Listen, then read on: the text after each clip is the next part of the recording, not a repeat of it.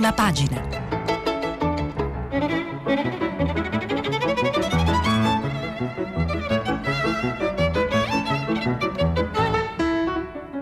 Questa settimana i giornali sono letti e commentati da Alberto Chiara, giornalista del settimanale Famiglia Cristiana. Per intervenire telefonate al numero verde 800 050 333. Sms e WhatsApp anche vocali al numero 335 5634 296. Buongiorno a tutti cari amici in ascolto dagli studi RAI di Torino di Via Verdi. Oggi unico tema ma svolgimenti diversi. Tutti i titoli d'apertura dei quotidiani in edicola vertono sul caso AstraZeneca, ovviamente non potrebbe essere diversamente. La diversità che rende ricca e bella la stampa italiana viene esercitata nei differenti punti di vista e eh, con cui viene raccontato l'evolversi della pandemia. E allora eh, cominciamo con il Corriere della Sera che traccia un po' eh, il, il contesto contorni eh, degli avvenimenti delle ultime ore. AstraZeneca, oltre i 60 anni, questo è il titolo a tutta pagina, le vaccinazioni. Per l'Agenzia europea è, pes- è possibile un nesso con rari casi di trombosi, soprattutto in donne più giovani. La circolare, seconde dosi senza limiti, Draghi avanti con gli anziani. Le regioni sono all'attacco. Apro con il Corriere della Sera perché a proposito di definizione del problema offre ai lettori eh, un approfondimento eh, interessante. Perché in Italia si muore di più di Covid? Si chiede il eh, quotidiano di via eh, Solferino e rispondono Marco Imarisio e Simona Ravizza, pagina 11, si muore di più e siamo veramente ahimè, tristemente leader tra i grandi paesi della UE, con 43 morti alla settimana per milioni eh, di abitanti. Siamo eh, tristemente leader perché eh, abbiamo un grosso numero di anziani non vaccinati, non abbiamo messo al riparo eh, questa categoria sociale eh, di età e abbiamo concesso troppi spostamenti, abbiamo chiuso tardi. Ecco perché l'Italia conta più morti. Qualche eh, passaggio di questo interessante report pubblicato, richiamato in prima e pubblicato poi a pagina 11. L'ultimo rapporto dell'Istituto Superiore di Sanità, edito il 30 marzo, fissa a 81 anni l'età media dei pazienti deceduti tra coloro che sono risultati positivi al Covid col tampone. Oltre il 61 dei decessi 61% dei decessi totali è di persone con oltre 80 anni di età, il 24% riguarda i 70-79 anni. Il primo studio sugli effetti potenziali del vaccino contro il coronavirus venne pubblicato già lo scorso ottobre e aveva una sola raccomandazione. Mettete in sicurezza le fasce fragili della popolazione, dopo gli altri. A fine dicembre abbiamo cominciato ad avere gli strumenti per farlo, vale a dire i vaccini, ma l'Italia ha fatto altre scelte, osservano Marco Imarisio e Simona Ravizza sul Corriere della Sera di oggi. E, e ad esempio il, nel primo mese e mezzo di campagna la distanza tra Italia e Germania e Francia per tacere del Regno Unito che ormai fa corsa a sé è stata enorme. Alla data del 19 febbraio gli over 80 che avevano ricevuto almeno una dose erano appena il 6%, contro il 23% della Francia e il 22% della Germania. A fine marzo la Germania ha raggiunto quota 72% contro il 57% di Italia e Francia. La differenza si è accorciata, ma il nostro recupero delle ultime settimane non basta a fare crollare la curva dei decessi. Ieri ricorderete il dato, oltre 600 morti. Eh, poi eh, ancora prosegue questo interessante eh, approfondimento eh, le chiusure tardive eh, durante la seconda ondata eh, tardive e balbettanti. Sappiamo benissimo da noi che questo lockdown eh, è, è, quasi una barzelletta rispetto all'altro lockdown che abbiamo eh, vissuto. Eh, già si parla di terza ondata, il nostro continuo ritardo nel rincorrere un virus che va veloce eh, lascia abbastanza esterefatti. A marzo del 2020 fummo i primi a chiudere con una media di 54 morti al giorno, mentre Gran Bretagna lo fece per ultima quando già ne contava 140 ebbe un picco terrificante, 920 morti in 24 ore, un plateau di mortalità durato più a lungo che in ogni altro paese UE. A differenza però degli altri paesi, il Regno Unito ha, avuto modo di dare delle risposte più efficaci e più rapide. Così il Corriere eh, della Sera, eh, Repubblica, eh, che anch'essa in prima pagina offre molto su AstraZeneca, ha il pregio di dedicare una pagina intera alle sofferenze altrui, vale a dire è rimasta molto colpita, come penso tutti quelli che hanno avuto modo di incrociare questo terribile dato, dai 4 4.000 morti registrati ieri in Brasile. Quindi onore al merito ai colleghi di Repubblica che eh, hanno dato spazio a un'umanità che non si ferma alle nostre ferite, ai nostri problemi, ma sa anche alzare lo sguardo e andare in questo caso oltreoceano. Il virus mette in ginocchio il Brasile, a pagina 7 di Repubblica con richiamo in eh, prima, eh, tra i dati della pandemia eh, spicca il dato di ieri, eh, martedì il record 4.195 5 decessi eh, e eh, le città del, dell'Amazzonia eh, già in ginocchio eh, reagiscono eh, con comportamenti molto, molto come dire, disdicevoli, impazzano le feste clandestine, scrive Daniele Mastro Giacomo a cotè di, questa, di questo racconto dolente di un paese che continua a inanellare una morte dietro l'altra. Veniamo allora alle analisi, parlavamo di punti di vista, parlavamo di approfondimenti, parlavamo di riflessioni, di editoriali. Il giornale eh, a firma di Francesco Maria del Vigo, eh, fa questa osservazione. Il virus incertezza quasi fa più male del virus vero. AstraZeneca va bene, scrive Francesco Maria del Vigo eh, sulla prima pagina del giornale, ma non per tutti. Ci sono troppi ma che girano attorno alla questione dei vaccini, troppi dubbi, troppe incertezze. E mai come in questo momento, più di un anno dall'inizio della pandemia, i cittadini stremati hanno bisogno di certezze. Certezze che ieri non sono arrivate dall'EMA, dall'Agenzia Europea per i Medicinali, che ha detto che con AstraZeneca gli eventi di trombosi cerebrale sono effetti collaterali molto rari, ma che i benefici del vaccino superano i rischi. Precisione che non precisa un bel niente ma crea confusione, sottolinea Francesco Maria del Vigo sulla prima pagina del giornale Oggi in edicola. A ruota arriva la posizione del governo italiano che sconsiglia ma non vieta la somministrazione a chi ha meno di 60 anni aprendo al caos. La scienza dunque non ci fornisce una risposta precisa, la politica neppure, ed è un male perché contribuisce ad allargare quel cono d'ombra dove allinea la parentesi non cultura Novax. Così eh, l'incipit di Francesco Maria del Vigo, editoriale del giornale. C'è un altro modo di eh, osservare e eh, ce lo propone domani nell'editoriale di prima pagina, la rappresentazione falsata, la verità oscurata sul vaccino con la tecnica del riflettore. Un'interessante analisi di Mattia Ferraresi. Non c'era bisogno dell'ennesima comunicazione dell'EMA per capire che la connessione tra rari casi di trombosi e il vaccino vaccino AstraZeneca non è una questione strettamente scientifica, ma di rappresentazione della verità e eh, parte con un excursus storico e eh, diciamo culturale di alto livello domani eh, nella sua prima pagina. Il grande filologo Auerbach lo aveva capito già 70 anni fa, quando parlò della tecnica del riflettore. In che cosa consiste? Ecco presto spiegato.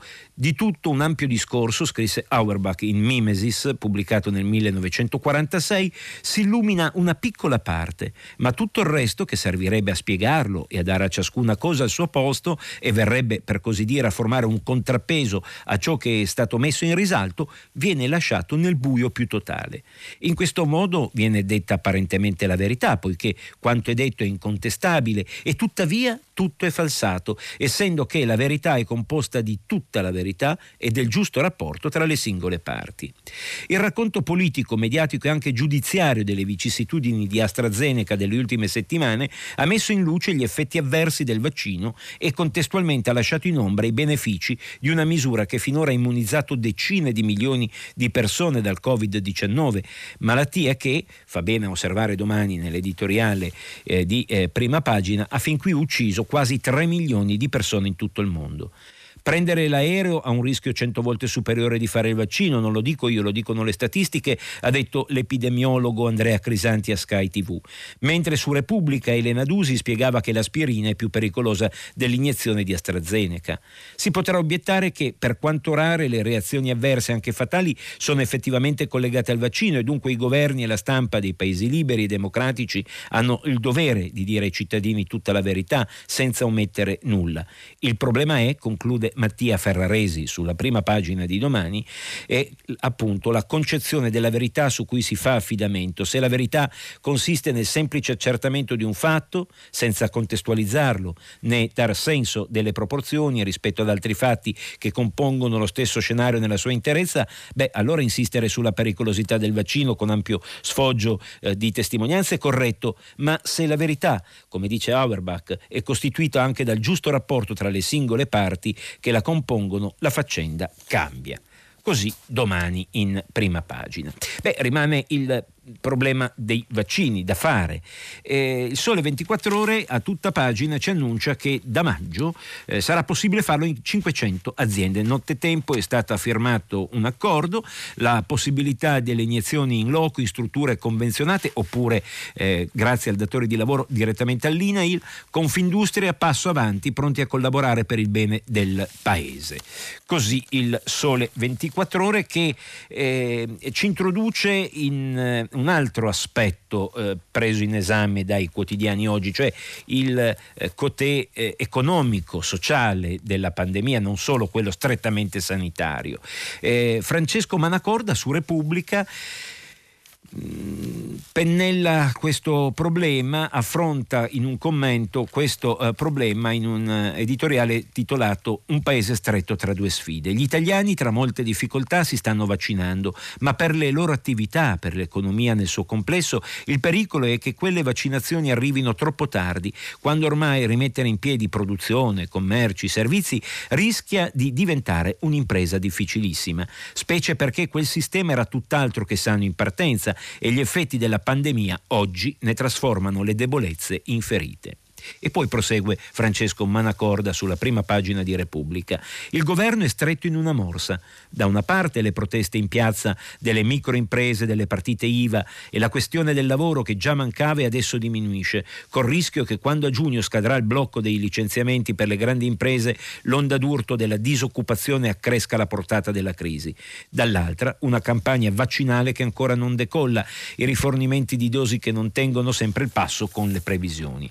E poi prosegue a pagina 27 Francesco Manacorda, in alcuni casi arrancano le strutture regionali che quelle dosi devono distribuire, clamoroso il caso delle 14 sole iniezioni fatte a Pasqua in Umbria.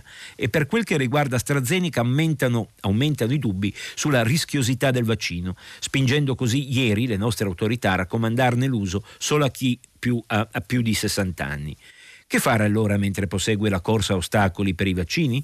Bloccare i licenziamenti per tutti fino a quando non si sarà raggiunta una parvenza di normalità? Cercare di raggiungere questa parvenza di normalità aprendo al più presto le attività economiche oggi chiuse? Sono domande a cui rispondere è quasi impossibile, ma che chi guida il Paese è chiamato ad affrontare, forse con meno ragionevoli certezze di quanto sperava anche nel recente passato.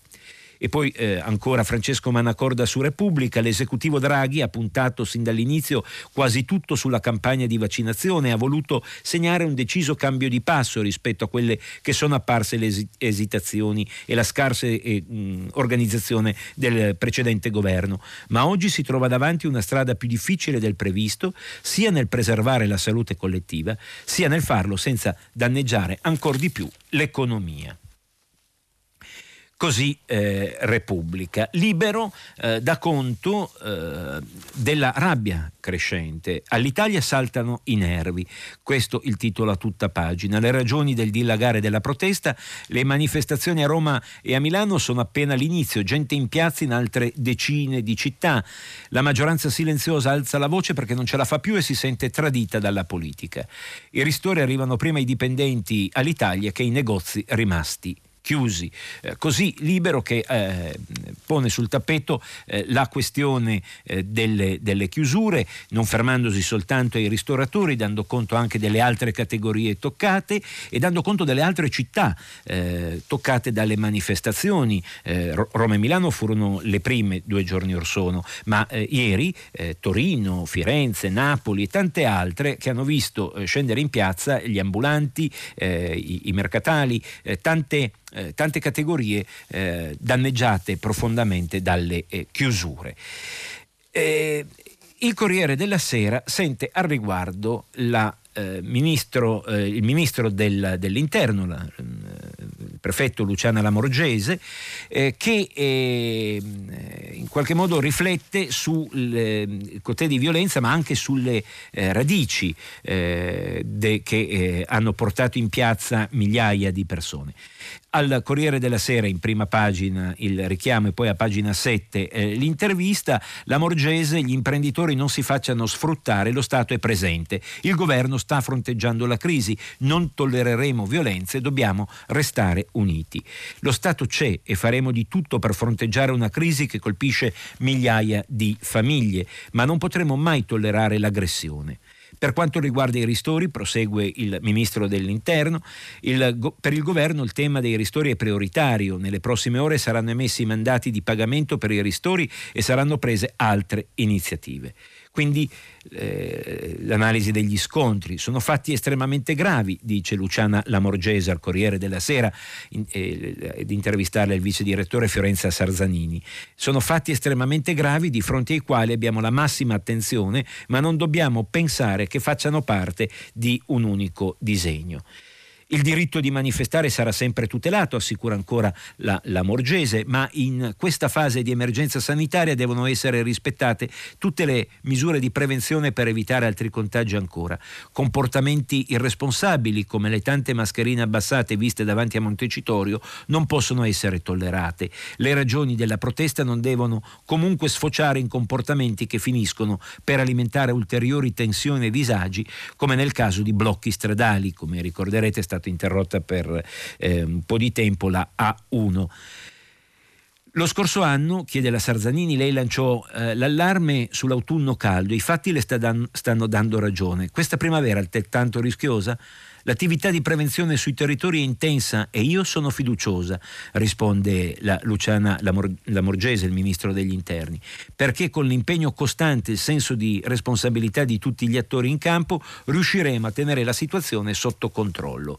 Dallo scorso ottobre a martedì abbiamo avuto 2.554 manifestazioni e soltanto in 54 casi si è reso necessario l'intervento delle forze di polizia per contenere le intemperanze dei manifestanti.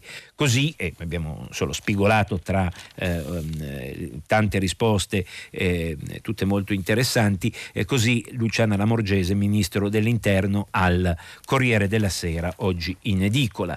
E a proposito di punti di vista e di interviste eh, che aiutano ad approfondire i, tutti i temi sul tappeto, segnaliamo e leggiamo insieme eh, l'intervista rilasciata eh, dal ministro del lavoro Andrea Orlando a, alla stampa di Torino.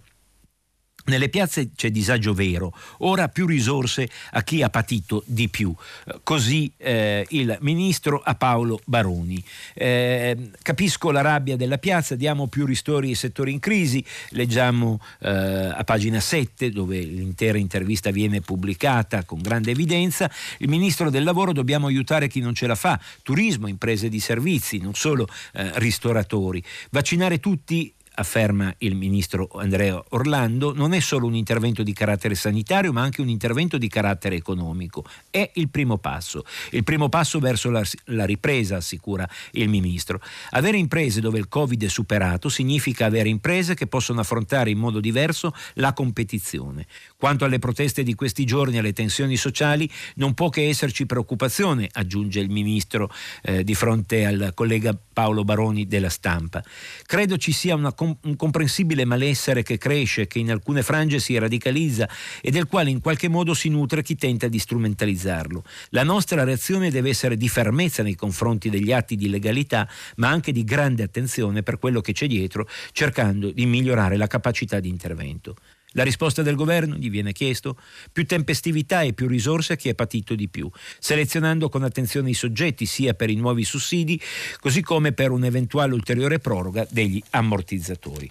Circa lo smart working è utile un confronto tra parti sociali ed eventualmente rivedere le norme e ancora serve un'estensione degli ammortizzatori sociali per evitare la perdita di forza lavoro e di capacità produttiva.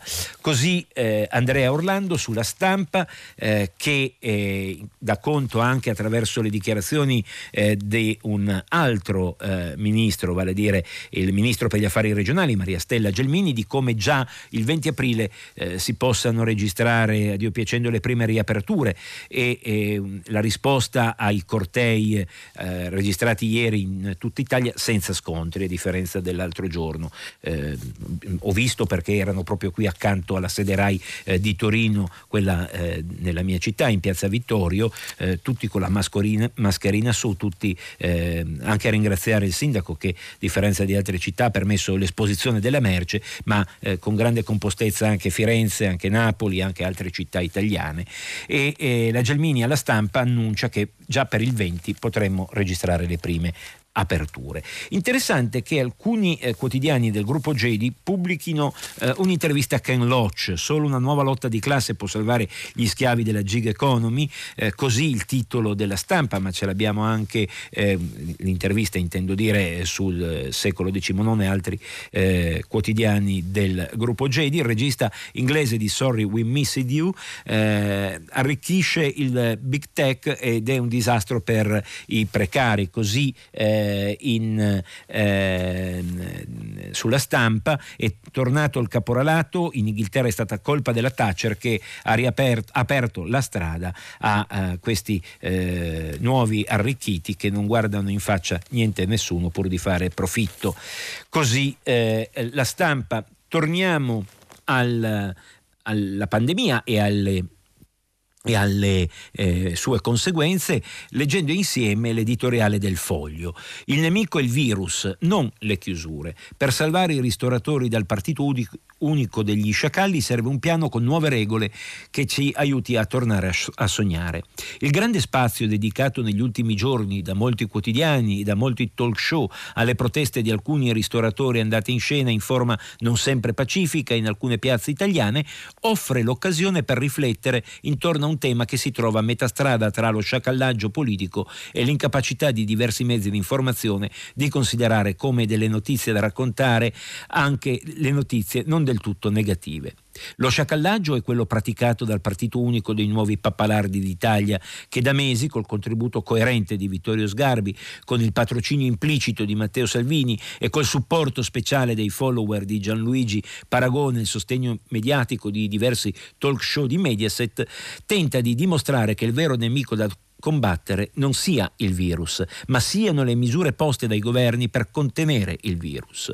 Lo sciacallaggio, prosegue il foglio nel suo editoriale, non è solo quello praticato da chi si dimentica di dire che le regole si rispettano anche quando queste sono imperfette, ma in certa misura anche quello praticato da chi si dimentica di dire che le immagini degli scontri con la polizia andati in onda negli ultimi giorni non sono quelle giuste per rappresentare in modo veritiero una categoria davvero in difficoltà come quella dei ristoratori, una categoria che, come le altre, ha subito in modo devastante l'impatto della pandemia, ma che, come altre, ha capito perfettamente quello che i finti amici dei ristoratori fanno finta di non capire. Per quanto possano essere pesanti, le chiusure servono semplicemente a limitare la diffusione dei contagi e la limitazione delle, eh, della della diffusione dei contagi è l'unica possibilità che hanno le economie per provare a tornare alla normalità in attesa dei vaccini di massa. Come si vede, eh, siamo, eh, qui finisce la lettura del, dell'editoriale del Foglio, piccolo commento, cos- come si vede effettivamente eh, oggi eh, vengono messi in risalto eh, pregi e, e, e limiti eh, del, del, della rappresentazione delle notizie ultimi, delle ultime 24 ore, quindi AstraZeneca è di sfondo e viene citata da tutti ovviamente perché è l'ultimissima notizia, ma il problema riguarda le chiusure, il problema riguarda le vaccinazioni il problema riguarda eh, come dire, fatiche nelle une e nelle altre che ci hanno portato a essere il paese con maggior numero di decessi e questo ahimè è un dato incontrovertibile. E, e a proposito di lavoro, il manifesto Landini serve un piano per il lavoro, eh, così il eh, quotidiano Il Manifesto che dà conto dell'intervento al, uh, in Parlamento, in un'audizione eh, in Parlamento eh, da, del segretario della CGL che chiede di allungare il blocco da giugno a tutto ottobre, per, poiché l'emergenza non è finita. Landini, piano straordinario per il lavoro, non licenziamenti. Eh, la CISL canto suo, la distinzione presente nel decreto sostegno tra datori di lavoro nella, rientranti nella cassa integrazione ordinaria e in deroga non ha riscontro nella realtà ancora grave. Quindi eh, l'invito dei, delle principali organizzazioni sindacali è quella di eh, tenere duro e eh, prorogare e ampliare gli ammortizzatori eh, sociali, anche perché metà eh, delle imprese in Italia Italia strutturalmente a rischio, eh, l'Istat è uscita con dei dati eh, molto, eh, molto, pesanti, eh, ripor- li riportano tutti i quotidiani, rimaniamo sul manifesto visto che dedica eh, pagina 1, pagina 2, pagina 3 a, ai problemi del lavoro, il 45% delle imprese a rischio di fallimento nella ristorazione sì, ma anche nel turismo, nel settore dello spettacolo, nel settore dei servizi alla persona, giusto per non ricordarci altre eh, categorie produttive. E uh, quasi 2 miliardi, 1,98 miliardi di ore di cassa integrazione ordinaria autorizzate, quasi 981 milioni di ore di cassa in deroga. Eh, questo è il bilancio degli ammortizzatori già usati in un anno eh, di pandemia. E a proposito eh, di licenziamenti interviene eh, Maurizio Belpietro, eh, comincia dalla prima pagina della verità e poi prosegue a pagina 3.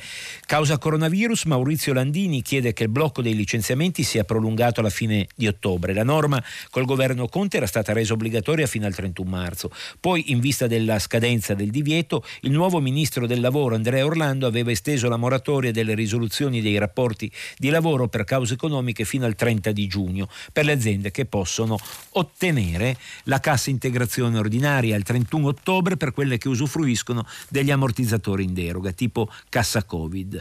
Già l'insistenza, osserva Maurizio del Belpietro sulla verità di oggi, già l'insistenza di uno stop che in altri paesi è stato rimosso da tempo per lasciare mano libera al mercato del lavoro era parsa una forzatura, perché da oltre un anno che siamo in una specie di regime speciale. Ora Landini e altri eh, leader sindacali, altri compagni hanno, eh, vorrebbero in pratica arrivare a fine anno istituendo la variabile indipendente non più del salario come negli sciagurati anni 70 ma dell'occupazione. A prescindere da come vadano i conti di un'azienda, secondo il capo della CGL si dovrebbe vietare di fare ricorso alla riduzione di personale perché c'è l'epidemia ma soprattutto perché non c'è un'idea di rilancio dell'economia e dunque si rischia di eh, una perdita vera di posti di lavoro.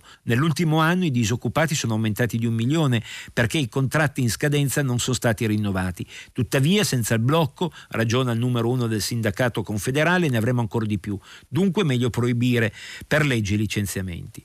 Premesso che il Ministero del Lavoro ha già dato una sua interpretazione della norma contro le, le, risoluzioni collettive dei rapporti di lavoro, imponendo il blocco anche per chi non chiede la cassa Covid e dunque estendendo il divieto fino al 31 ottobre, il discorso di Landini può apparire di buon senso, osserva Belpietro sulla verità eh, perché impedisce di lasciare senza stipendio i lavoratori, ma è un'arma pericolosa che, che ne pensino i sindacati, nessuna azienda riduce il personale volentieri. Se lo fa è perché vi è costretta dalle condizioni di mercato e dalle leggi di bilancio. Per consentire la prosecuzione delle attività e mantenere un equilibrio del conto economico a volte non c'è altra leva che la riduzione del costo del lavoro.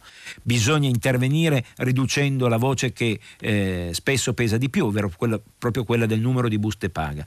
Quindi quindi bisogna, ehm, sostiene Belpietro, intervenire su altri fronti, investimenti, agevolazioni, eh, soprattutto toccare la leva fiscale. Così eh, la eh, verità.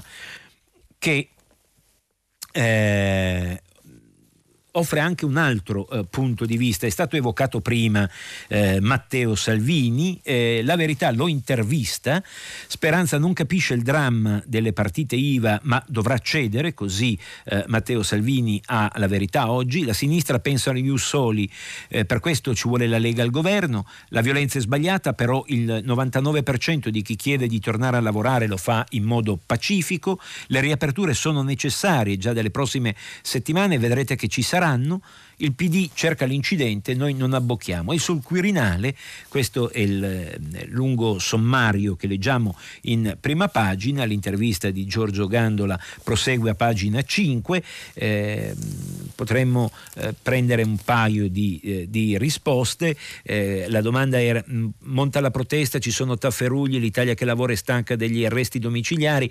Eh, la risposta di Salvini è la violenza non è mai la soluzione, ma il 99% delle persone che chiedono di poter tornare a lavorare lo fa in maniera pacifica e le, le aperture sono fondamentali per salvare milioni di famiglie e attività. È necessario allentare le restrizioni.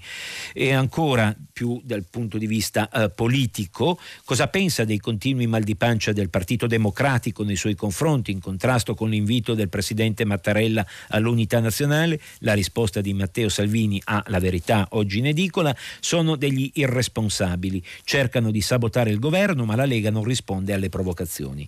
Più avanti, lo sguardo si allarga all'Europa. Quando Draghi dice se l'Europa non funziona facciamo da soli, mostra un approccio nuovo. Lei, Matteo Salvini, si riconosce? Assolutamente sì, ed è in netta discontinuità col governo precedente che diceva siamo seri e seguiamo l'Europa senza dire bah, anche quando perfino la Germania di Angela Merkel aveva deciso di smarcarsi da Bruxelles. E infine, penso che siamo rimasti tutti con la curiosità eh, del sommario circa il Quirinale, bene, circa il Quirinale, eh, da 26 anni espressione del centro-sinistra, eh, osserva l'intervistatore della Verità, che ruolo può avere il centrodestra, in particolare la Lega? Noi governiamo 14 regioni su 20, significa avere molti elettori di centrodestra che saranno decisivi. Vogliamo un capo dello Stato equidistante e non tifoso. Dovrà garantire tutti gli italiani e non una parte politica. Così Matteo Salvini eh, ha la verità oggi in edicola. Eh, rimaniamo in tema economico, ma non fermiamoci all'Italia, sappiamo essere in corso il G20 a presidenza italiana, sappiamo dell'interessantissima proposta del governo Biden a, firma de, Yellen, del ministro del Tesoro, del segretario del Tesoro degli Stati Uniti d'America. Eh, Repubblica, a pagina 23, ci dà conto del, dell'aumento eh, del, eh, degli introiti dei miliardari nel mondo. Eh, nell'anno del Covid eh, sono stati 660 i nuovi miliardari, per 660 persone è andata molto molto bene. In USA i 400 maggiori patrimoni che controllano il 18% del PIL di tutto il mondo contro il 9% del 2010. Eh, Musk, per dire qualche esempio, eh, con 151 miliardi è il magnate sudafricano numero uno ed è il, il numero due nella classifica totale. Prima di lui solo Jeff Bezos. Così eh, Repubblica che eh, analizza a pagina 23 il crescere delle diseguaglianze sul pianeta. Controcanto di avvenire i grandi cancellino i debiti dell'Africa. Solo così potrà guarire dal coronavirus. Eh, il eh, quotidiano eh, dei cattolici eh, dà conto di una iniziativa che il Vaticano ha lanciato, vale a dire di una campagna internazionale per sostenere l'istanza del continente ormai al collasso per l'esplosione dei bilanci pubblici. Il G20 proroga lo stop ai pagamenti per i paesi poveri fino a uh, dicembre. A proposito di effetti collaterali del Covid, abbiamo visto che per 660 persone è andata non bene, ma di più e sono entrati nel ristrettissimo club dei miliardari del mondo, ma eh, negli stessi mesi è aumentato del 120% il rapporto tra debito e PIL dello Zambia, eh, già flagellato, lo ricorderete, dalla da, dall'HIV, dall'AIDS, il primo paese africano a entrare in crisi lo scorso ottobre. Il 30% invece è l'incremento percentuale registrato dal rapporto medio tra debito e PIL nell'Africa in, in questi ultimi anni.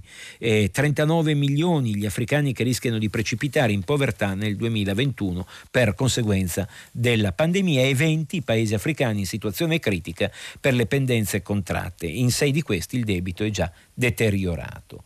Così eh, la eh, pagina 7 eh, di Avvenire che a sua volta dà conto della classifica di Forbes, la corsa delle borse fa più ricchi i miliardari e registra nuovi ingressi. Anche qua eh, Pietro Saccò su Avvenire eh, ragiona su questa eh, originale classifica in aumento, 660 nuovi ingressi non è cosa da poco. E lasciamo a Avvenire per passare al sole eh, 24 ore eh, che eh, sviluppa un tema che qui a prima pagina abbiamo già affrontato ieri. Eh, nel G20, apertosi ieri, si concluderà oggi a presidenza italiana, eh, si eh, ragiona su una proposta eh, molto, molto interessante eh, fatta dalla Yellen a nome del governo Biden, cioè di aumentare la tassazione eh, delle grandi aziende multinazionali, insomma delle aziende che fatturano a più zeri e eh, sostanzialmente pagano poche tasse, dicevamo sono attorno, al, la media è attorno al 25%. Ma è interessante leggere il Sole 24 ore, lancio in prima e poi a pagina 4 il pezzo d'approfondimento, eh, come in realtà eh, il 25% è la media, un po' come quella dei polli di Trilussa, ma ci siano eh, paesi che applicano anche eh, eh, soglie, eh, aliquote decisamente minori. Ma leggiamo Angelo eh, Mincuzzi sul eh, Sole 24 ore oggi. Emirati Arabi Uniti 0, Bahamas 0, Bermuda 0, Isola di Man, Jersey e Guernsey 0, Ungheria 9, Gibilterra 10, Cipro, Irlanda e Liechtenstein 12,5. Sono almeno 35 i paesi che rischiano di finire nel mirino del G20 perché applicano aliquote fiscali tra lo 0 e il 12,5% sugli utili delle società. Percentuali troppo lontane dalla media del 25, qui è calcolato 23,5% raggiunta nel 2020 dai 37 pare- eh, paesi aderenti all'Ocse. Scusate. Contro di loro, da lunedì scorso, è puntato il dito del segretario del Tesoro degli Stati Uniti, Janet Yellen, la quale parlando davanti al Chicago Council Glo- on Global Affairs eh, ha affermato che gli USA stanno lavorando con i paesi del G20 per concordare un'aliquota fiscale minima globale per le società in modo da fermare la corsa al ribasso sulla tassazione degli utili che dura da più di 30 anni. L'amministrazione Biden sa bene che l'aumento delle imposte sulle società fino al 28% prospettato dal presidente USA pochi giorni fa, rischia di far fuggire all'estero gli utili delle grandi corporation. L'incremento delle imposte dovrebbe contribuire a finanziare l'ambizioso piano infrastrutturale dei 2.300 miliardi di dollari deciso da Biden, ma per raggiungere l'obiettivo è necessario sterilizzare la concorrenza fiscale di un gruppo di paesi che attraggono le società americane in cambio di imposte nulle o molto basse. Vale anche per l'Italia questo discorso, ovviamente sì. Una decisione del G20 che vada nel senso auspicato dalla eh, Yellen rappresenterebbe una svolta per far rallentare la spirale perversa dei paesi, eh, dei paradisi fiscali. Così il Sole eh, 24 ore che eh, pubblica anche una tabella eh, eh, molto interessante, eh, al di là dei paesi che abbiamo prima citato, Barbados applica un'aliquota massima del 5,5%, l'Ungheria del 9%, Montenegro eh, del 10%, eh, no, scusate, del 9, eh, Bosnia e Erzegovina il 10, così come Gibilterra, il Kosovo, il Paraguay, il Qatar, la Macedonia, eh, Timor Est, eh, Macao come ehm, città in, diciamo con sua indipendenza cinese applica il 12, così Cipro e l'Irlanda, così il 12,5 Liechtenstein. Insomma, eh, se la media OXE dell'imposta sugli utili societari eh, è del 23-85%, calcola eh, il Sole 24 ore, si sappia che nel 1980 era del 40% e adesso si cerca di riportare in alto la sticella, eh, si parla di aliquote fino al 28%, giusto per eh, A abolire la concorrenza pesante di questi paradisi, eh, B per dar fiato alle riprese economiche da chi macina utili e abbiamo visto eh, che fa ricchi i proprietari, eh, i soci eh, di eh, ehm, maggioranza. Eh, ma, tanto si sono fatte le 7.55 minuti, abbiamo ancora diversi argomenti da trattare. Eh, ho lasciato per ultimo, ma perché c'è un editoriale eh, tutto dedicato all'argomento, non perché non ci, non ci fossero foto eh, che eh, trattano questo ehm, sorprendente evento. Sappiamo tutti ormai che Ursula von der Leyen è rimasta mh, prima in piedi sbigottita e poi è stata fatta accomodare su un divano ben lontana da Erdogan, eh, quindi la discriminazione della Presidente della Commissione europea è stata eh, raccontata, direi, praticamente in tutte le prime pagine con almeno la foto e, e la notizia, Avvenire dedica dedica un editoriale a firma di Andrea Lavazza. A volte bisogna offendersi. Europa, Turchia vera diplomazia. Tra le armi della diplomazia deve essere compreso pure l'offendersi, non l'offendere, ma usare l'onta subita come strumento politico. E l'Unione Europea, razionale ragionevole, abituata alle mediazioni, ha bisogno di riscoprire un sentimento che può essere utim- utilmente incanalato nelle relazioni internazionali. Si doveva offendere martedì Charles Michel, presidente del Consiglio UE, fatto sedere in poltrona a fianco del, dal presidente turco eh, Erdogan, mentre la leader donna della Commissione di Bruxelles era invitata a prendere parte ai colloqui sì, ma da un divano più distante a fronte del ministro degli esteri di Ankara. Si è offesa Ursula von der Leyen, lo si intuisce dal video circolato in maniera virale solo ieri mattina, ma non lo ha manifestato indirettamente eh, attraverso il suo portavoce se non quando il caso è esploso. Eppure il protocollo delle visite dovrebbe essere chiaro. Si trova in rete un precedente eloquente. Nel 2015 lo stesso Erdogan ricevette due maschi, Jean-Claude Juncker e Donald Tusk, due uomini predecessori di von der der Leyen e Michel e li fece accomodare sullo stesso tipo di sedia vicino a sé. Dunque il protocollo ufficiale può essere soltanto una cortesia di facciata, ma a volte nasconde elementi sostanziali. Troppo facile richiamare ora il fatto che la Turchia ha appena lasciato la Convenzione di Istanbul del Consiglio d'Europa sulla prevenzione e la lotta contro la violenza nei confronti delle donne. Offendersi, osserva ancora Andrea Lavazza in questo editoriale pubblicato in prima pagina da Avvenire, significa non permettere che uno strappo al cerimoniale diventi pubblica accettazione di un trattamento irrispettoso e sostanzialmente inaccettabile. Quello che ormai è passato alle cronache come il Sofa Gate, il caso del divano, come già è stato etichettato, riguarda il merito di un atteggiamento che non possiamo tollerare perché va a braccetto con una serie di altre violazioni dei diritti. Queste sì, concretamente concretissime e non solo formali che il governo di Erdogan va compiendo. E al riguardo segnalo pagina 9 eh, del manifesto che dà conto di 147 condanne e nessuna verità, questo è il titolo, riguardanti il golpe turco. Vi ricordate un, eh, ormai cinque anni fa, il tentato golpe del 2016? Ecco, eh, è stata emessa la sentenza dall'Alta Corte Penale di Ankara eh, che hanno comminato sentenze di condanna per 149 dei 497 imputati, includendo prevedendo 32 ergastoli di, di cui 6 aggravati, provvedimento questo che nega ogni futura possibilità di libertà condizionale. Sicuramente il maxi processo si chiude con pene carcerarie molto dure e quel che è peggio con accuse di torture e pestaggi in cella. Nessuna luce sulle responsabilità politiche. Così eh, eh, il manifesto che accompagna anch'esso eh, la condanna del, eh, siparietto irrispettoso della sedia negata a von der Leyen.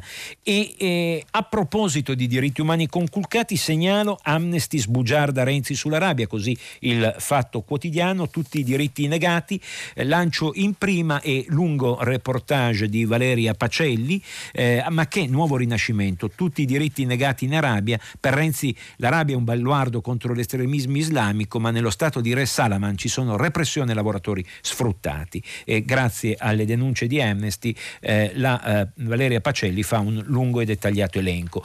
sempre eh, il Fatto Quotidiano pubblica eh, aggiornamenti della tragedia nello Yemen, si lotta per il gas e la diga, la tragedia di Marib e infine, mentre si sono fatte le otto e eh, corriamo verso la fine di questa prima parte, segnalo sul secolo XIX l'interessante lancio di un libro che eh, fa luce su un evento di vent'anni fa, la catena di errori che nel 2001 decise il disastro del G8 di Genova. Vi ricorderete luglio 2001 Genova.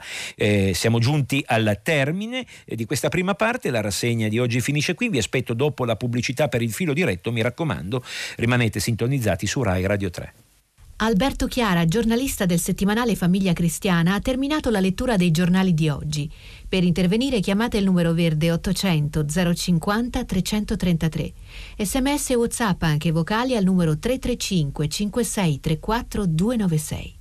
Si apre adesso il filo diretto di prima pagina. Per intervenire e porre domande ad Alberto Chiara, giornalista del settimanale Famiglia Cristiana, chiamate il numero verde 800 050 333.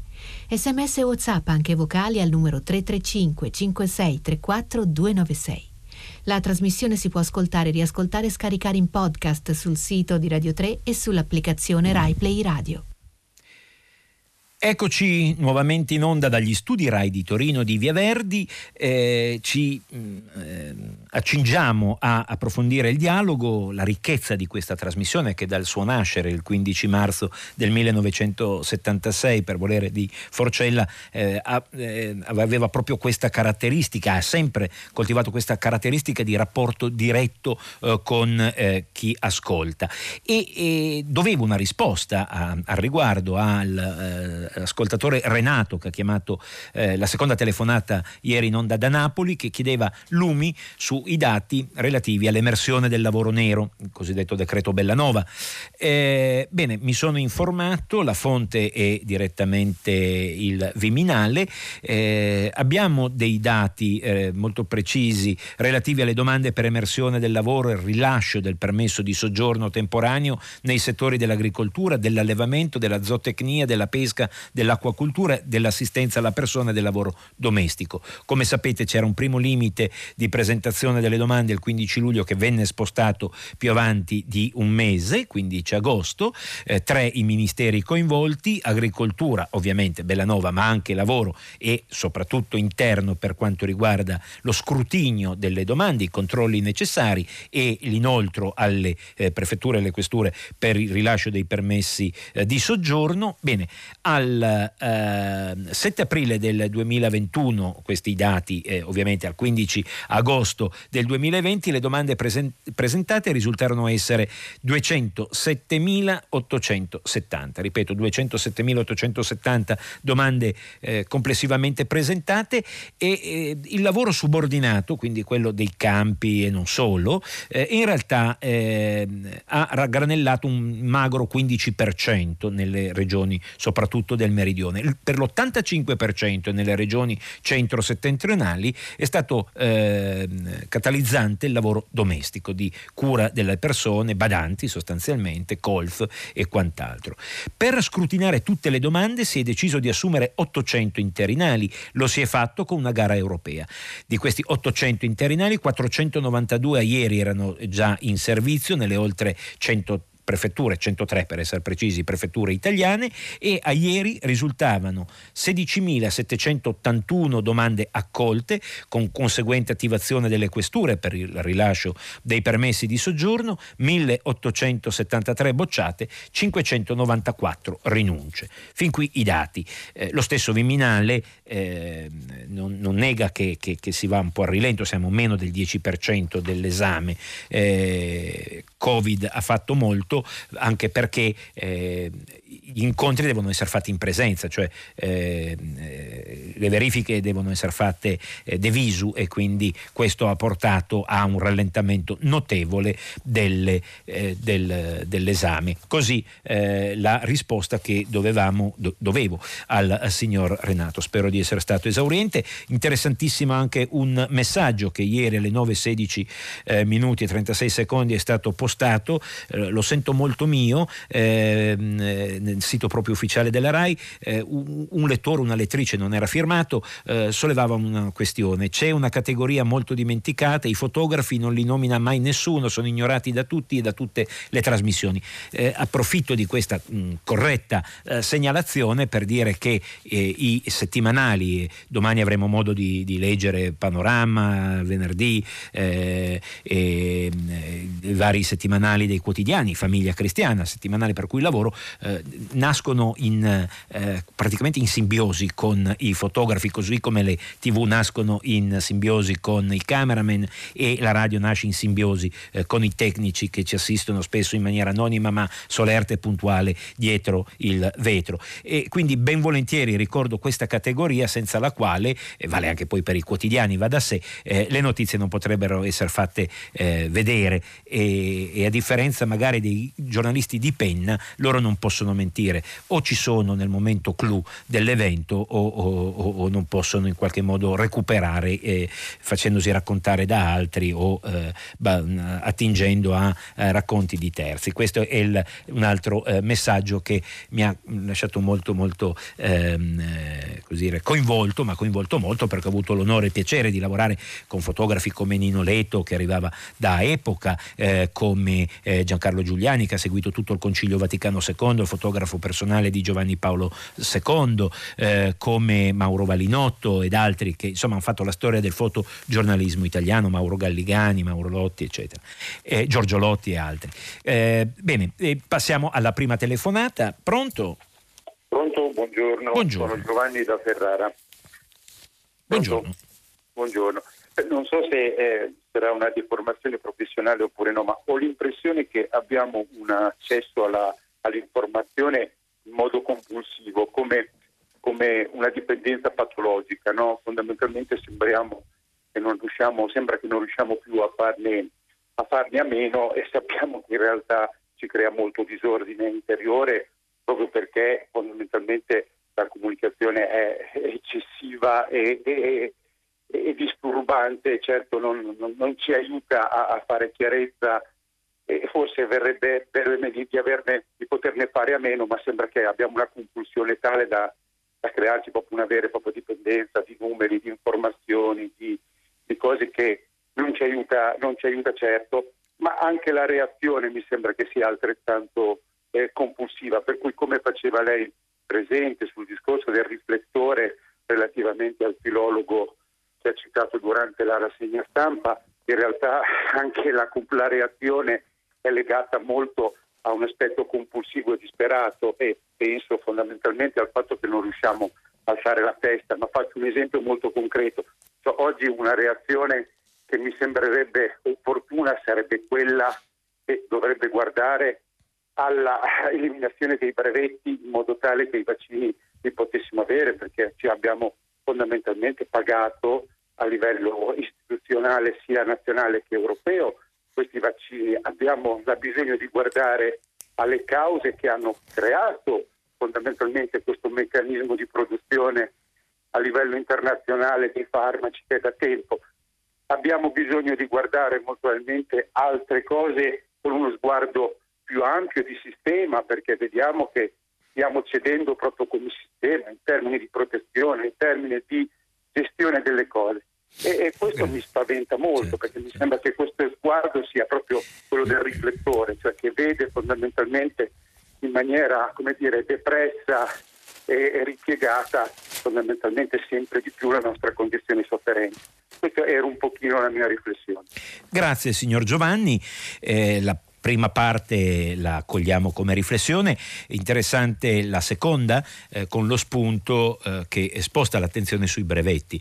Eh, sappiamo che eh, i tempi eh, che sono stati, che hanno visto da, da, dal momento zero al momento delle vaccinazioni sono stati molto, molto ridotti grazie a investimenti enormi fatti con denaro pubblico, perché i governi hanno investito molto in, nella ricerca perché è un bene primario quello della salute. Quindi in qualche modo eh, Big Pharma dovrebbe tenerlo presente e, e, e mh, non eh, difendere in maniera eh, così eh, oltranzista eh, il pur legittimo diritto a eh, lucrare attraverso i brevetti. Ricordo che problemi analoghi si registrarono quando ar- si manifestò in maniera endemica il problema dell'AIDS, soprattutto il problema dei retrovirali nei paesi di grande diffusione. Ho citato prima lo Zambia, ah, era avvenire, era avvenire. Lo Zambia, andai a fare dei reportage eh, sullo Zambia perché era il paese africano più devastato dall'HIV e, e il problema era eh, che eh, nessuno poteva permettersi i retrovirali eh, per contrastare questa malattia, ma così anche come la malaria, la TBC. Eh, insomma, il problema dei brevetti è un problema ricorrente. Eh, ricordo, per onestà intellettuale, per dovere di cronaca, che chi con più costanza eh, solleva il problema è il Papa. Sono i papi e in questo caso oggi è Papa Francesco. Grazie signor Giovanni, passiamo alla telefonata successiva. Pronto? Buongiorno, sono Raffaello, chiamo da Bari. Sì. Vorrei intervenire eh, sull'episodio di Ankara, e, eh, cioè sulla mancata sedia ad Ursula von der Leyen. Perché parlo di sedia e non di poltrona? Perché il termine poltrona ultimamente è stato usato con varie accezioni, ne lasciamo due per poi magari riprendercene una, ma questa è una parentesi quadra che, che lascio tra parentesi. De, dicevo dell'episodio di Ankara. Io ho condiviso in pieno quello che ha scritto l'avvenire, eh, dimostrando ancora una volta una grandissima sensibilità sul tema dei diritti, magari rinunciando all'ennesima intervista a Salvini, ma non perdendo mai d'occhio ciò che accade nel mondo in tema di diritti. Detto ciò, quindi sostengo che dovevano andare via. Ecco, avvenire parla di offendersi, poi offendersi si può manifestare l'offesa d'essere offesi in diversi modi. A mio avviso dovevano andare via. Un segnale forte da dare, anche perché penso che oltre a un discorso di mercanteggiamento sui migranti, l'oggetto del tema dell'incontro potesse essere proprio quello dei diritti. E quindi dicevo un segnale forte da dare, non tanto per la propria dignità dei due illustri rappresentanti dell'Europa, quindi rappresentanti non di se stessi, ma di una istituzione importantissima, ma soprattutto eh, un segnale forte di riscatto per le donne turche che ogni giorno eh, vengono maltrattate e sappiamo anche l'ultima mossa di Erdogan rispetto a un certo trattato. Queste le mie riflessioni, l'ascolto per radio. Grazie. Eh, stavo osservando eh, che eh, sull'argomento stanno intervenendo anche in maniera copiosa eh, gli ascoltatori. L'impacciato Mai, eh, Michel eh, doveva alzarsi e, e, cedere il posto alla signora von der Leyen in barba al Cafone Erdogan, non è firmato un messaggio delle 8.05, eh, altri, altri eh, sono intervenuti. Eh, ecco, Don Daniele scrive a me personalmente a alla riflessione sul cosiddetto Sofagate impressiona la mancanza di sensibilità e di reazione del eh, Charles Michel rimasto al suo posto eh, connivente e complice della impressionante rozzezza del presidente turco. Sarebbe stata una magnifica espressione di uno spirito rispettoso e cavallerisco offrire il suo posto alla signora. E eh, ancora eh, Maria eh, interviene sul riguardo, eh, dovrebbe addirittura dimettersi, dice la signora Maria eh, Michel, e chiedere scusa per la sua inadeguatezza a, ri- a presiedere un ruolo eh, di cui non è all'altezza. Giusto per dire, ah, ecco, su questo interviene anche Miriam, eh, e, e, insomma sono diversi eh, che si sono espressi, mentre la signora Carla ci dice nessun Stato europeo è tanto berato dalle spese per le atomiche come eh, eh, eh, atomiche americane da tenerogliate, avete paura di parlarne, in realtà eh, abbiamo esordito, eh, cioè ho esordito eh, per due giorni praticamente lunedì di Pasquetta e martedì eh, dando ampio spazio al mm, discorso sulle armi perché eh, Santo Padre ne aveva parlato l'Urbi e Torbi, alcuni ascoltatori semmai hanno in, invocato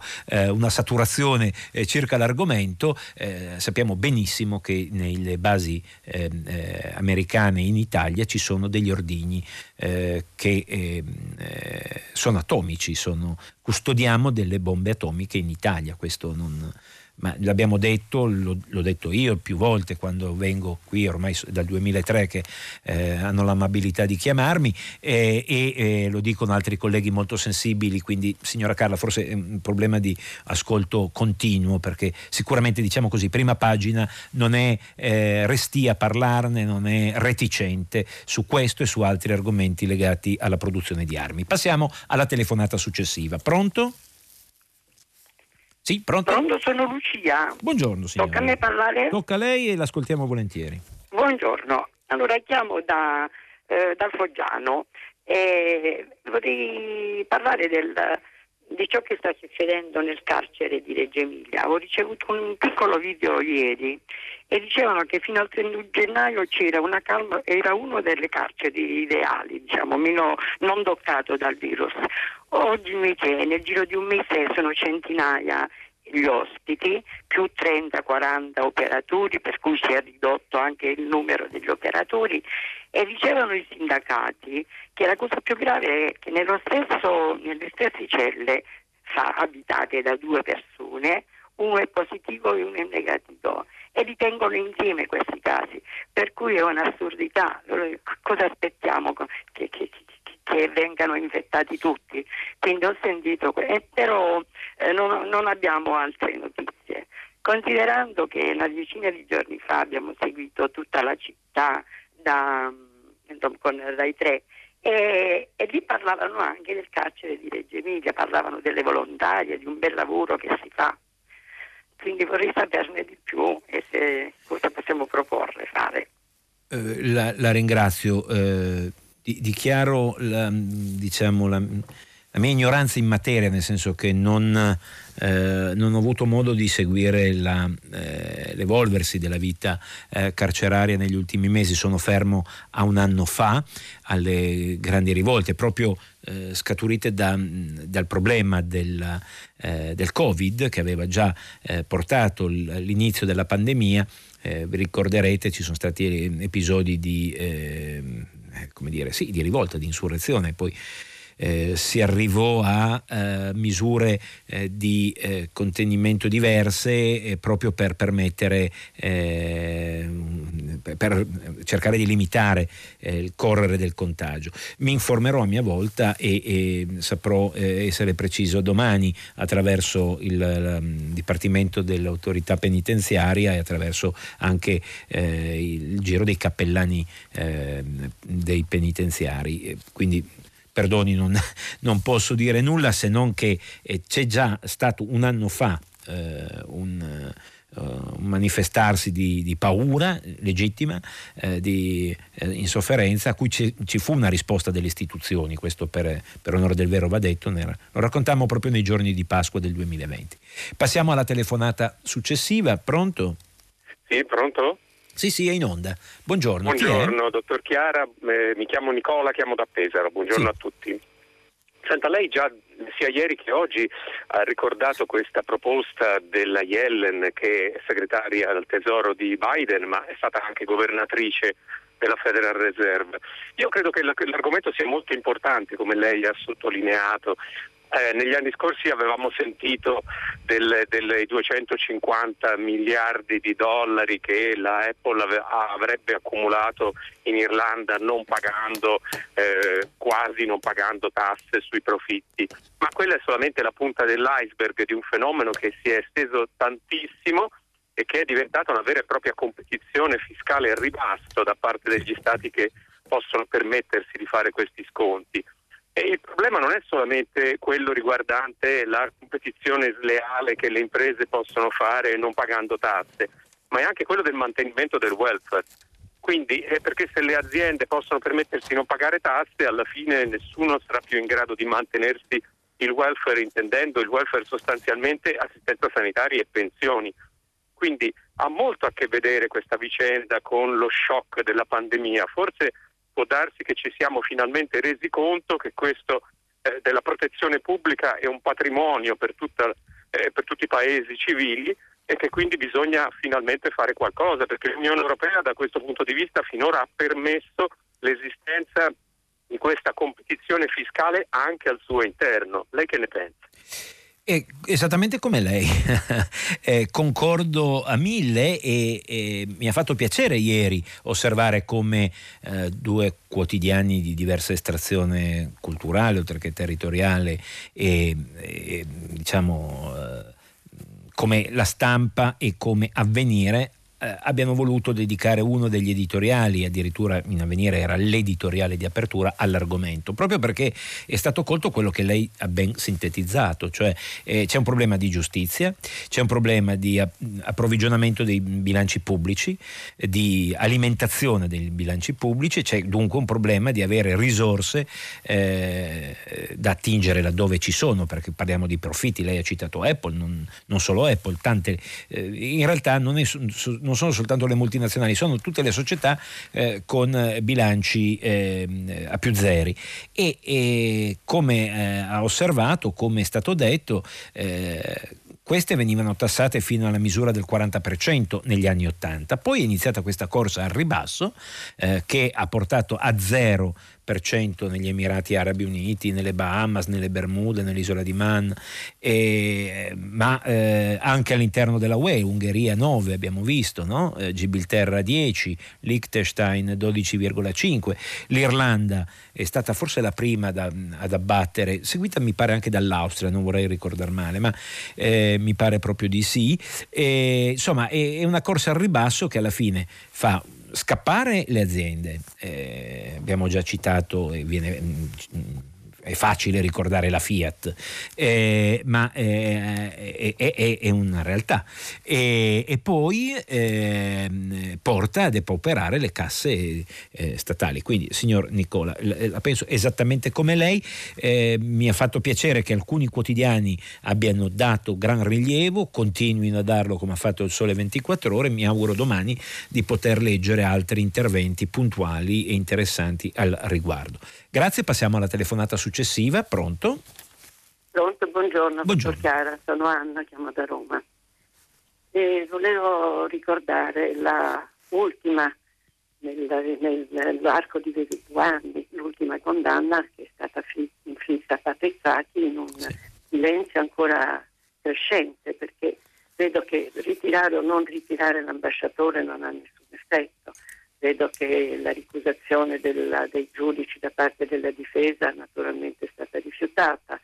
Vedo che questo ragazzo e la sua famiglia insomma, affondano nel dolore e nella tragedia, probabilmente una mancanza totale di gesti efficaci sia da parte dell'Italia che a maggior ragione direi anche dell'Unione, dell'Unione Europea.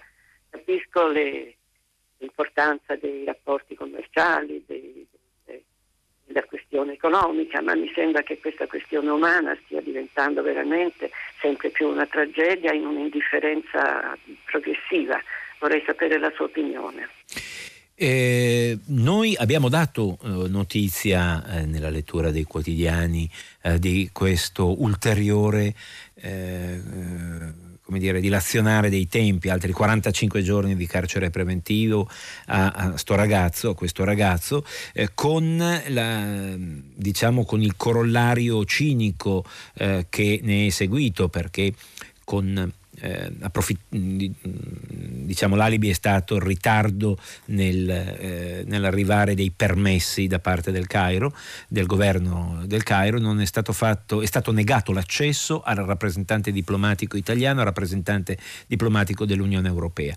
Quindi, eh, come dire, non c'è stata nemmeno la possibilità fisica eh, da parte dell'Italia e dell'Europa di essere presenti a, a questa, eh, questa, seduta eh, giudiziale e, e è stato poi è stato respinto poi eh, ovviamente il ricorso di cambiare giudici, insomma eh, anche qui eh, molta, molta, solidarietà, eh, rimane il, lo scandalo di, di, rapporti commerciali che vanno avanti soprattutto dal Cotè delle armi eh, che in qualche modo int- contribuiscono a rafforzare quello che è un vero e proprio regime illiberale.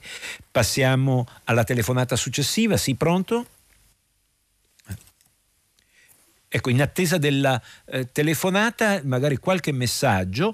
Eh, in, per quanto riguarda l'intervista a Salvini sulla verità, penso che Salvini getti benzina sul fuoco che eh, si è acceso contro il ministro Speranza già sotto il tiro della destra. Credo che il presidente Draghi debba intervenire con decisione su questo equivoco che vede un proprio ministro minacciato con messaggi minatori e chiarire che le decisioni e quindi la responsabilità sono dell'intero governo. Eh, così scrive Gabriella. Diamo precedenza alla lettura a chi si firma giusto per eh, premiare chi eh, ci mette la faccia, insomma, ecco, un po' di etica della responsabilità va bene anche nel messaggiare eh, con RAI in genere, RAI Radio 3. ancora che spiegazioni possiamo dare eh, a chi ehm, a, noi in Italia abbiamo più morti di Covid di tutti gli altri paesi? Signor Giovanni, ho dato lettura, non mi ripeto, di pagina 11 del Corriere della Sera di oggi eh, ancora un messaggio, eh, Pasquale da Reggio Emilia. A me non stupisce lo sgarbo istituzionale di Erdogan nei confronti della Ursula von der Leyen, ma l'ipocrisia europea di fronte a un despota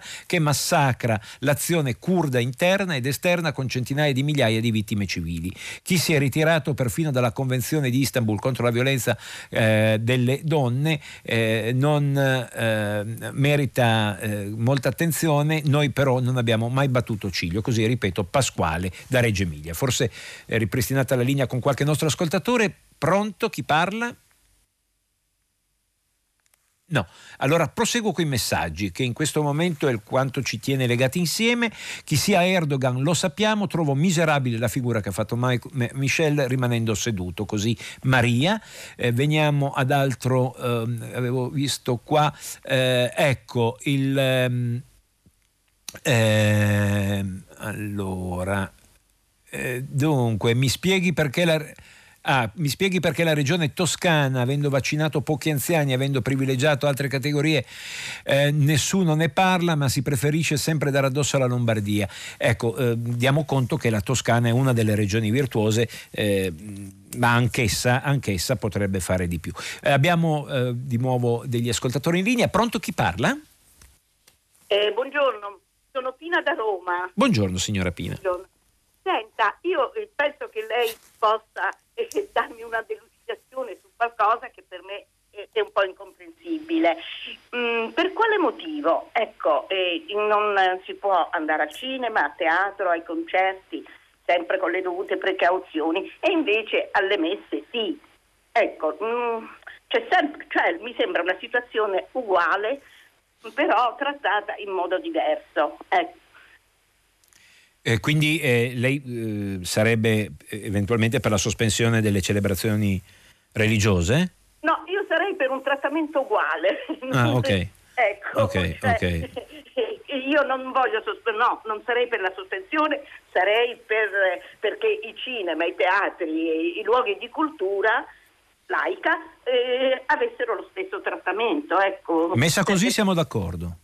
Messa eh, così siamo d'accordo. No, perché, no, no, no, no, no, no, ma perché ha ragione, eh, signora Pina, eh, ha perfettamente ragione. Ha, mm, col suo intervento sostanzialmente eh, solleva due questioni. La prima è di giustizia eh, nei confronti di, eh, di, di, di alcuni settori che di, di giustizia, la seconda anche, suppongo, un aspetto economico, non solo sociale e culturale, ma anche economico, perché siamo sempre qui a parlare di ristoratori, giustamente molti, come lei, molti ascoltatori dicono ma perché non parlate di eh, de, de, de, ambito culturale, teatro, eh, orchestre, eh, ma, ma, anche spettacolo in genere, no? Eh, quindi eh, duplice valenza, giustizia e, e, economia. Sulla seconda l'abbiamo detto, mi pare che eh, finalmente sentiamo anche delle parole autorevoli, abbiamo letto prima l'intervista del ministro del lavoro Orlando.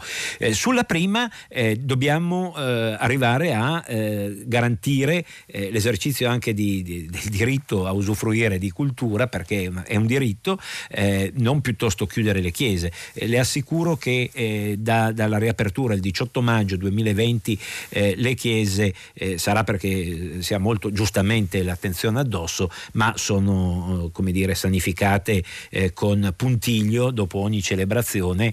le diocesi hanno provveduto a creare, e le parrocchie, a creare gruppi eh, per la sanificazione e, ed è diciamo garantito. Eh, sono state sospese le, i, i, segni della pace, quindi tutto ciò che poteva in qualche modo agevolare eh, un, un, contagio rapido. Viceversa, eh, sappiamo benissimo anche che eh, con attenz- analoga eh, cura, quando c'è stata una, una timida riapertura, teatri e e cinema avevano eh, provveduto, quindi si riparta anche eh, da lì. Quindi su questo, signora Pina, eh, perfettamente d'accordo per l'aspetto eh, di valenza culturale e per l'aspetto economico, perché sono eh, attori, protagonisti economici che stanno soffrendo tanto quanto, se non di più, in questo momento di più, dei ristoratori e dei baristi che, che giustamente hanno tutte le loro doglianze, ma non sono gli unici. Grazie signora Pina, passiamo alla telefonata successiva. Pronto? Buongiorno signora. Sì. Buongiorno, mi chiamo Rosanna, chiamo da Rimini. Sì. E dunque, eh, intanto grazie a lei alla trasmissione è bellissima. Dunque, intanto mi sento agitata, le dico perché io tengo a conoscenza da tante cose che non leggo, che mi arrivano, che praticamente questo Covid, allora intanto si sente le notizie di cronaca, giornale, eh, televisione, radio, e morti, e morti, e morti, e la soluzione è il vaccino. Però ci sono molti medici, e stanno aumentando sempre di più, che sostengono che si può, si può curare, si può curare, ma subito a casa, per cui proprio viene denominata terapia domiciliare, e ci sono questi medici come il dottor Remutti, il dottor Montanari, che sostengono che persone curate tempestivamente e non hanno, non hanno avuto bisogno di ricorrere all'ospedale, pronto soccorso, terapie intensive e non è morto uno di, di medici che hanno no, del loro territorio, medici di famiglia e hanno curato così. Ma perché non se ne parla? Perché c'è questo pensiero unico di dire solo il ricorso, bisogna ricorrere al vaccino perché è l'unica soluzione? Non è vero ma ascoltateli questi medici. Io, eh, grazie signora no, Rosana. Sì, scusi. Ah, Stiamo facendo crollare l'economia. Io sono di Rimini, per cui conosco persone no? che sono disperate. Ma perché questo? Io ho parlato anche con persone invece che hanno avuto il Covid, personalmente proprio ieri sera, che se avessero adottato la, la, il protocollo tachipirina e ridicola vigile attesa, avrebbero tirato li cuoia e invece hanno ricorso alla terapia domiciliare e sono guarite tranquillamente. Per cui questa cosa è grave, grave, grave, mi dica. Eh, guardi, eh, un, grazie intanto di, di, di essere intervenuta. Eh, è un terreno eh, in cui non mi avventuro non avendo eh, competenze mediche. Da cronista osservo eh, che esistono dei protocolli di approccio sanitario messi a punto e aggiornati continuamente anche dal, dall'Associazione eh, dei Medici di Famiglia. Quindi eh, sono ehm, eh, a conoscenza che in Emilia Romagna in genere, più Bologna, avevo seguito il caso di Bologna, non so Rimini, ma sicuramente Bologna, eh, c'erano eh, molto diffuse queste terapie eh, domestiche, diciamo così. avevo letto anche di, de, dell'associazione dei medici rianimatori eh, che un po' si lamentavano perché arrivavano casi, soprattutto durante la seconda e la terza ondata, eh, di eh, pazienti eh, ricoveri, eh, ospedalizzati, ricoverati in condizioni già molto serie, molto gravi. La polemica poi è rientrata, insomma io eh, penso che le istituzioni esistano proprio e stiano lavorando per tenere costante il passo, aggiornato aggiornato eh, a fronte delle, delle, delle, diciamo, delle, novità che arrivano dalla ricerca, dalla, anche dall'esperienza sul, sul campo. Quindi mi, e questo, tutto questo non col, collide con il, il vaccino, non, non, non, non, li metterei in contrasto. Cioè, eh, proseguiamo la campagna di vaccinazione, per carità, arriviamo eh, a questa meta per oggi, a oggi molto ambiziosa e al di là da venire dei 500 mila vaccini al giorno, cerchiamo di arrivarci e senza eh, trascurare la possibilità di curare, come diceva lei, in maniera sempre più aggiornata, sempre più efficace, eh, aggredendo la malattia all'inizio, perché sappiamo, questo è ormai certo, eh, si gioca tutto nella prima settimana dal, dall'insorgere dei primi sintomi. Grazie signora Rosanna, passiamo alla telefonata successiva, pronto? Salve Massimo Doravella. Sì. No, io mi chiedo uh, sulla questione eh, diciamo, dello scontro tra Salvini e il ministro Speranza. Mi chiedo, ma questo governo, che governo è? Ci sono praticamente tutti, praticamente, escluso eh, Meloni, insomma, da, da, dalla Lega a Liberi Uguali. È un governo tecnico, è un governo politico, a un certo punto noi cosa andiamo a votare a far che? Cioè andiamo a votare e poi i risultati sono che fanno quello che gli pare, eh, fanno la mucchiate, fanno di qua, fanno di là, eh, cioè io non so, eh, lei mi dia una risposta, è un governo tecnico questo, eh, non c'è da stupirsi poi se si scontrano fra di loro, eh. anzi è la cosa migliore perché un po' di, un po di coerenza, visto che l'hanno sempre pensata diversamente la Lega e, e liberi uguali, cioè, non, non so, eh. voi giornalisti anche voi dovreste pur chiedere questa cosa.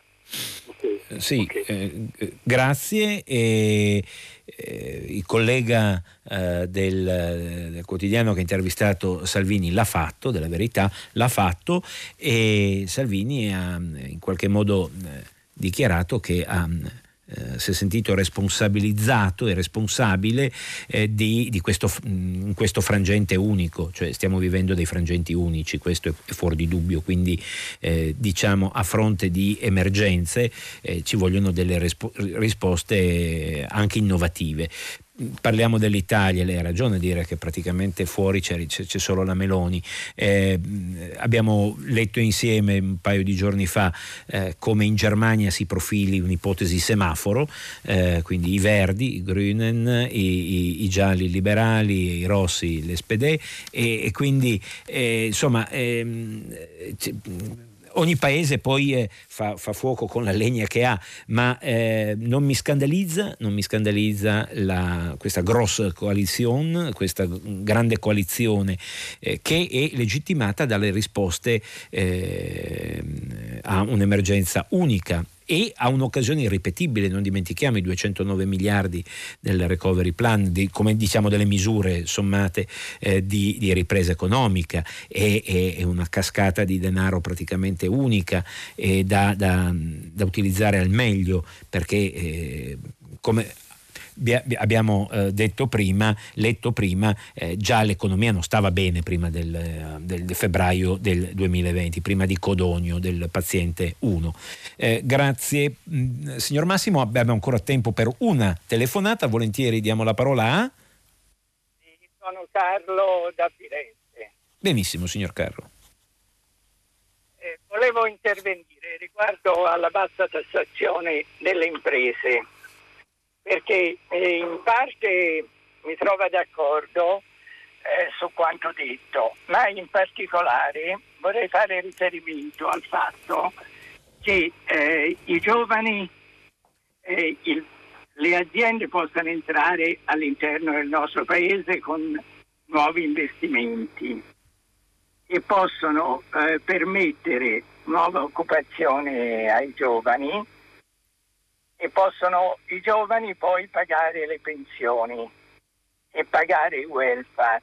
Per cui se da una parte le imprese vengono tassate meno, dall'altra parte i governi possono prendere comunque i soldi delle tasse dei lavoratori, che non saranno pochi, perché bisogna considerare che la maggior parte di grandi imprese che possono essere attratte in un paese portano lavoro per i giovani Inoltre questo permette un meccanismo di nuove attività e nuove start-up eh, per i giovani stessi. Certo, eh, ha ragione un po' il gatto che si morde la coda, in realtà eh, la proposta di, del, della Yellen è cominciare a chiudere le falle, cioè cominciare a, eh, a, a, a bannare, a, bandire le eccezioni, eh, quindi eh, che sparisca lo zero di tassazione delle, del, degli Emirati Arabi Uniti o di Bahamas, che si arrivi all'accettazione di una soglia diciamo condivisa eh, del 25-28% quel che è eh, per, per, evitare appunto di, di, rendere più appetibile dico Bahamas piuttosto che l'isola di Man piuttosto che l'Italia piuttosto che la Francia. Parliamo dell'Italia visto che siamo in Italia. Quindi eh, questo è il primo eh, obiettivo. Mi sembra mh, non condivisibile di più di più. Eh, ringrazio signor Carlo, ringrazio tutti gli ascoltatori che eh, sono intervenuti. Noi ci fermiamo qui, dopo il giornale radio Nicola La Gioia condurrà pagina 3 a seguire le novità musicali di primo movimento e alle 10 come sempre tutta la città ne parla, approfondirà un tema posto da voi ascoltatori. Potete riascoltarci sul sito di Radio 3, potete rimanere in dialogo anche con i messaggi al 335 5634 296, eh, garantisco di leggerli. Eh, e ringrazio Giuseppe ed Eugenio che eh, mi ha seguito al di là del vetro in regia. Buona giornata a tutti, a domani. Alberto Chiara, giornalista del settimanale Famiglia Cristiana, ha letto e commentato i giornali di oggi.